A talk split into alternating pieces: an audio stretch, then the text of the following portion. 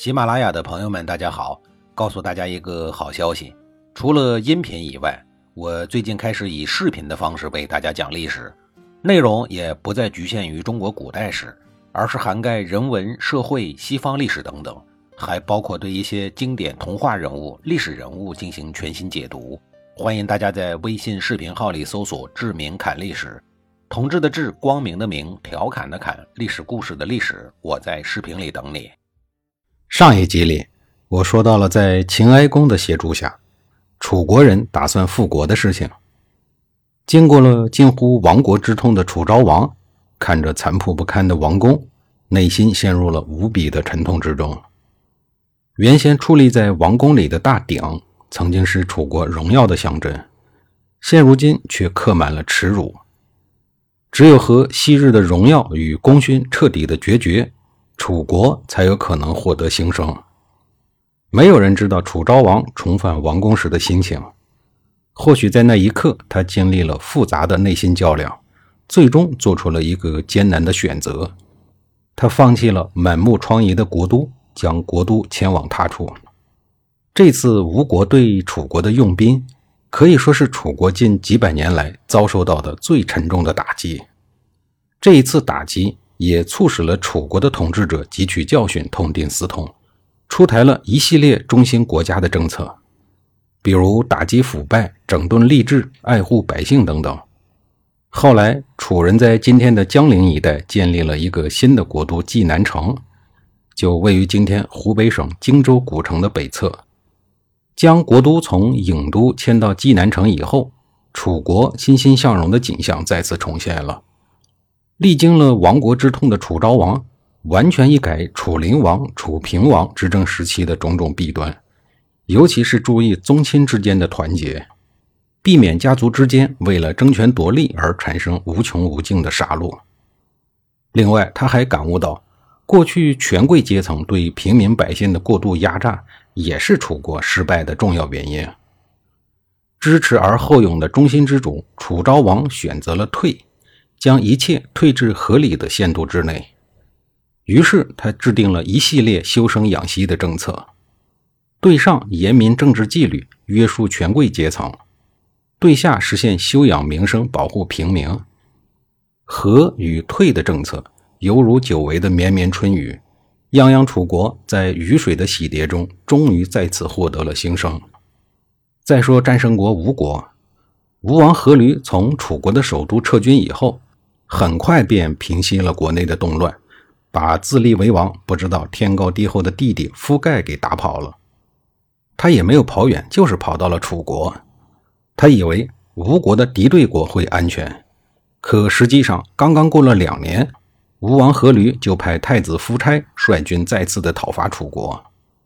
从此，吴国威震华夏，国势强盛，王室的起居饮食随之奢华了起来。各种山珍野味、海鲜、河鲜，很自然地成为了餐桌上的主角。这一天，吴王阖闾跟自己的夫人，还有他疼爱的女儿滕玉公主一边吃饭一边拉家常。他们家的话题一般以攻打楚国为主。这时候，新上来一道江南特色菜蒸鱼，放到了阖闾的眼前。也许是攻打楚国的事儿让阖闾很高兴，也许是讲得很忘情。阖闾将吃剩下的半条鱼嫁给了滕玉公主。时年，滕玉公主已经十四五岁了，但是呢，还没有出嫁。这在古代已经属于大龄未婚女了。但即便是这样，她的父母也不着急。这说明她很受父母的疼爱，舍不得她出嫁。我们看“滕玉”两个字的寓意，“玉”是一件非常高贵、非常圣洁、非常令人神往、向往的东西。而滕玉公主这个人也是非常的圣洁，非常的高贵，且非常的自尊，就像玉一样，落到地上就容易碎。阖闾虽然很疼爱这个女儿，但是他却不了解女儿的心理状态，以至于最后酿成了人间惨剧。看到父亲把吃剩下的鱼给了自己，滕玉公主生气了，她当即就气得满脸通红，对父亲说。您把吃了一半的鱼给我，这是什么意思呀？这是要羞辱我吗？说完以后，他扭头跑进了自己的闺房，拔出了短剑自杀了。吴王阖闾又是心痛又是后悔，但是事已至此，人死是不能复生的。为了让女儿走好，他决定将公主风光大葬。因此，这个葬礼办的还是很别出心裁，还有很多的陪葬品。除了玉杯、金樽、珠宝、绸缎，还有三把名剑。第一把剑叫盘影剑，是越国进献的名剑；第二把剑叫鱼肠剑，就是专诸刺杀吴王僚所用的剑；第三把剑叫詹卢剑。除了这些名贵的陪葬品，还在葬礼的当天组织了一场美妙的舞蹈，叫做白鹤舞。这是数百人表演的大型团体操。每个人手里拿一只超大的白鹤，这个白鹤是用竹子做骨架，白绢做身子和翅膀。人一旦拉动牵线，白鹤就会翩翩起舞，象征死者的灵魂升天。老百姓平时都看不到这样的热闹，而且确实也很好看。再加上送葬的队伍也没有驱赶老百姓，于是大家就跟着一起看。为了吸引更多的百姓围观。